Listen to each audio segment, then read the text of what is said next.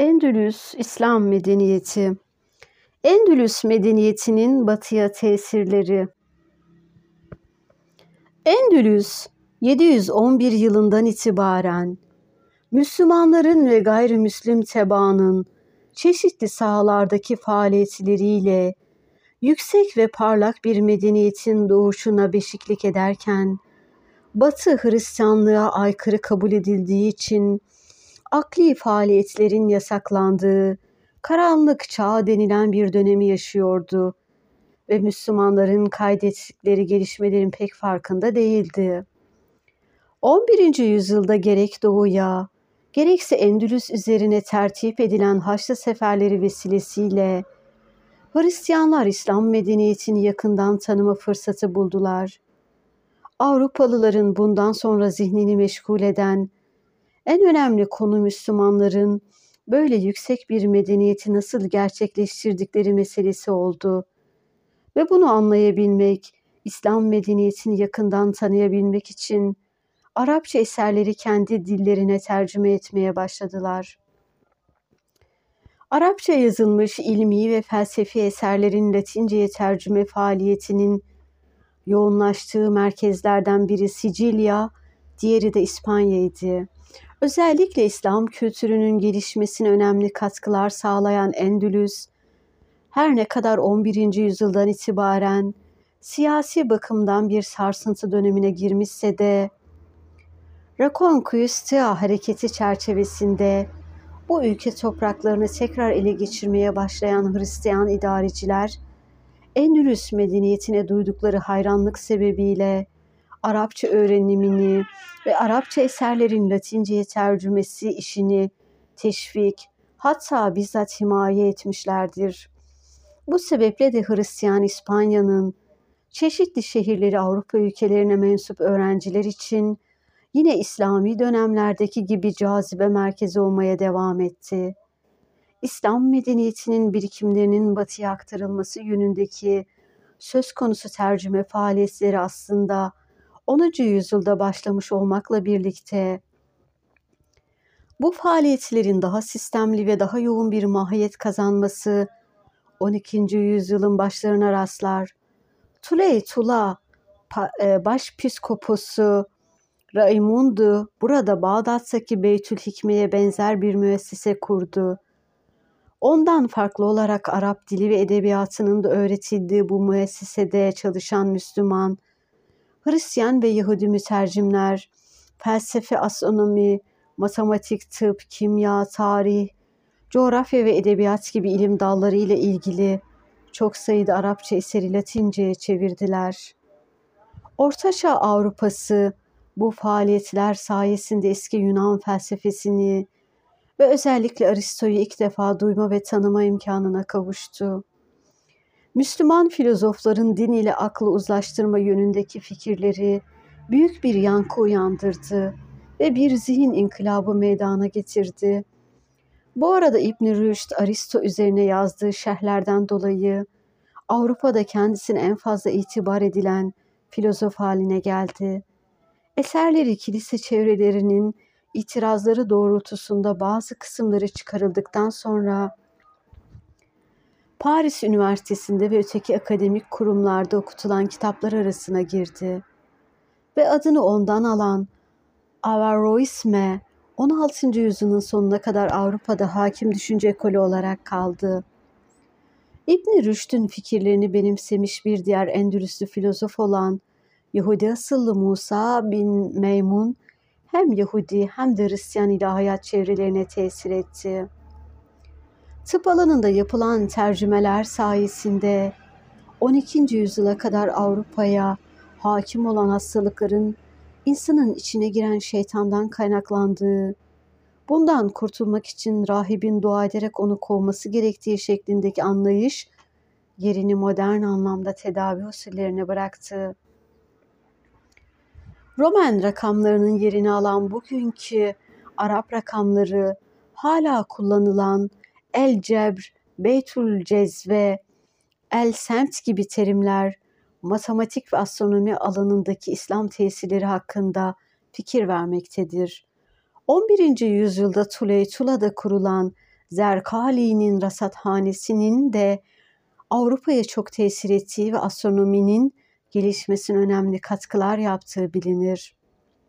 Orta Çağ Avrupa'sında halkın Orta Doğu ve Uzak Doğu hakkındaki coğrafi bilgilerinin kaynağını da uzun süre Müslüman coğrafyacı ve seyyahların kaleme aldıkları eserlerin Latince'ye yapılan tercümeleri teşkil etmiştir.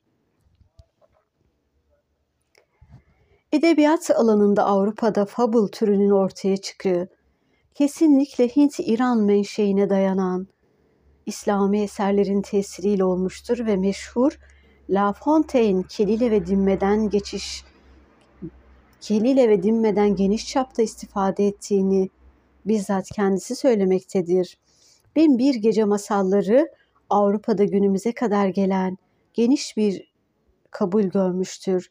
Dante'nin de Latince tercümeler sayesinde mutsali olduğu Miraç mucizesinden etkilendiği ve onda yer alan figürleri farklı bir üslupla La Divina Commedia adlı ünlü felsefi edebi eserini uyarladığı kabul edilmektedir.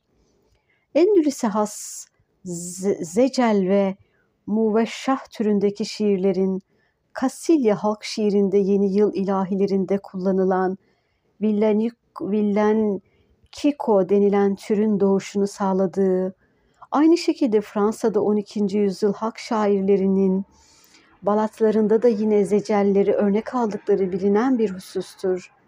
Endülüslilerin besteleyip söyledikleri şarkılar Hristiyan İspanya'da da kabul görüyordu. Aragon ve Kastilya Leon krallarının saraylarında Müslüman müzisyenler bulunmaktaydı. Kastilya Leon kralı 10. Alfonso'nun Las Casticas de Santa Maria isimli eserindeki şarkıların bestelerinin Endülüs musikisine dayandığı ispatlanmıştır. Endülüs musikisinin izlerini bugünkü İspanyol müziğinde de görmek mümkündür. Öte yandan Avrupa'da 1190'lı yıllarda ortaya çıkan Frankonian isimli notalandırma usulünün mucidi olarak köhli Franco, Franco kabul edilirken yapılan araştırmalar İslam musikisinin ondan 400 yıl önce nota usulü üzerine oturtulduğunu ve Endülüs'te 12. 13. yüzyıllarda Müslüman musiki şinasların Latince'ye çevrilen eserlerinde bu usulün kullanıldığını ortaya koymuştur. Kültür hayatının dışında tarım ve mimari alanlarda da Endülüs Avrupa'yı önemli ölçüde etkilemiştir. Pirinç, şeker, kamışı ve pamuğu İspanya'ya ve dolayısıyla öteki Avrupa ülkelerinin ilk tanıtanlar Endülüs Müslümanlarıdır. Pamuğun kömürle birlikte Avrupa'da gerçekleşen sanayi devriminin çok önemli iki unsurunu oluşturduğu, şekerin ise Avrupalıların mutfak kültüründe önemli değişikliklere sebep olduğu bilinir. Suyun buharlaşarak azalmasını önlemek için yer altından kanallarla naklini İspanya'da ilk defa Müslümanlar uyguladı ve bu teknik daha sonra Güney Amerika'ya da götürüldü. Avrupa'ya kağıdın intikalini sağlayan, palamut ve hurma ağaçlarından katran elde edilmesini öğretenler de yine Endülüslü Müslümanlardır. 12. yüzyıldan itibaren bazı İspanyol ve Portekiz krallarının yaptırdıkları saraylar Kurtuba'daki sarayların adeta birer kopyasıydı. Kufi hatlı filizlerle tezyin edilmiş ve kitabeleri dahi Arapça yazılmış olan bu saraylara Sevilla Alkazar'ı çarpıcı bir örnek teşkil etmektedir.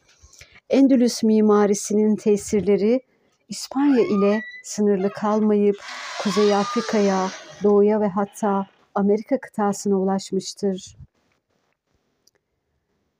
Grana, Granata Elhamra Sarayı'ndan sütun detayını mavi ve beyaz renklerde ve la ilah ve la galibe illallah ve Kortaba Ulu Camii mihrabı bu görselleri resimlerden bakabiliriz. Elhamra Sarayı aslanlı çeşme havlusu, sütunlar, konuşan duvarlar ile insanlığın ortak kültür mirasıdır. Kurtuba sınırlı olmakla birlikte konaklama hizmeti de sunan müze ev haline dönüştürülmüş Yahudi evini de eser olarak taşımaktadır. İmam Kurtubi gibi çok büyük tefsir alimlerinin de yetiştiği muhteşem Kurtuba Camii'nin dış duvarlarından detayları resimlerde görebiliriz. Cami günümüzde de La Catedral de adını taşıyor ve kilise olarak kullanılmaktadır. Kurtuba Camii kubbesinin içten görünümü, Kurtuba Camii'ni gören herkesi kendine hayran bırakan muhteşem bir mihrabı, inanılmaz bir işçilik ve müthiş bir sanat eseridir. Kurtuba Camii'nin çan kulesi olarak kullanılan minaresinin portakal ağaçlarıyla süslü cami avlusundan görünümü de mevcuttur resimlerde. Kordoba kafeleri ve gün batımında Vadi El Kebir nehri üzerindeki taş köprüden şehrin görünümü yine resimlerde ortaya çıkmaktadır. İnternet ortamında resimleri görebiliriz. Solande T. Müslüman olan Fransız fizikçi Roger Garadou'nun öldükten sonra eşi Filistinli Selma Hanım tarafından çay salonu olarak işletilen evi, Selma Hanım aynı zamanda Kurtuba'daki tek geleneksel Müslüman evi Kese Andalus'un da sahibidir. Sevilla ya da Müslüman İşbiliye kuşkusuz buranın en önde çıkan unsurları El Kas Sarayı, Vadi El Kebir Nehri ile bugün yerinde katedral bulunan Sevilla Ulu Camii ve muazzam minaresi La Kral da Çan Kulesi, Sevilla Endülüs'te en sevdiğimiz, en sevdiğim şehirlerdendir aynı zamanda. Alcazar Sarayı'nın Elçiler Salonu kubbesi ve avludan detaylarını yine internet ortamında görebiliriz resimlerden. No solo hay arte arabe en Andaluca Palacio de la Afra en Zaragoza Elhamra Sarayı, İspanya. Bu görselleri internet ortamında araştırabiliriz.